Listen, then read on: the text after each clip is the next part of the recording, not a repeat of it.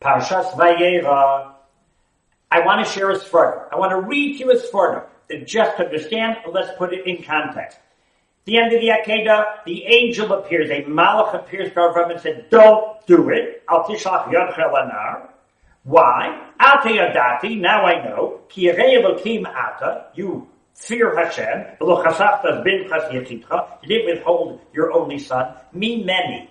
Seemingly, it's saying you didn't withhold your only son from me. You didn't hold your son back from me, but that seemingly wouldn't make sense because it's the angel talking. The angel should have said you didn't withhold your only son from HaKadosh Baruch Hu, unless the angel speaking in the name of Hashem.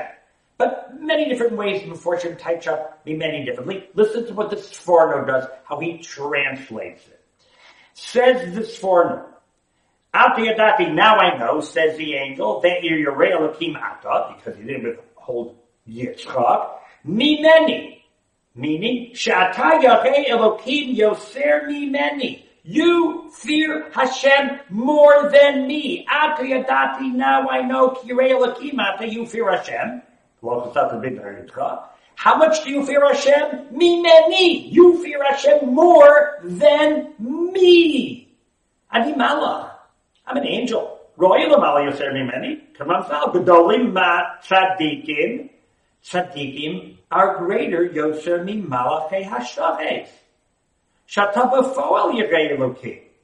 You actively are a yirei Elokim.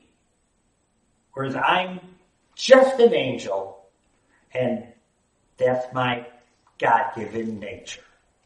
Human beings, by use of their Bechira Chafshis and making the right decisions, we have the power to be greater than angels, as the angel to Avram. You're the Elohim, me many, even greater than I am, because I'm only an angel, and you're a human being with free will, Bechira. Have a wonderful Shabbos from Yerushalayim.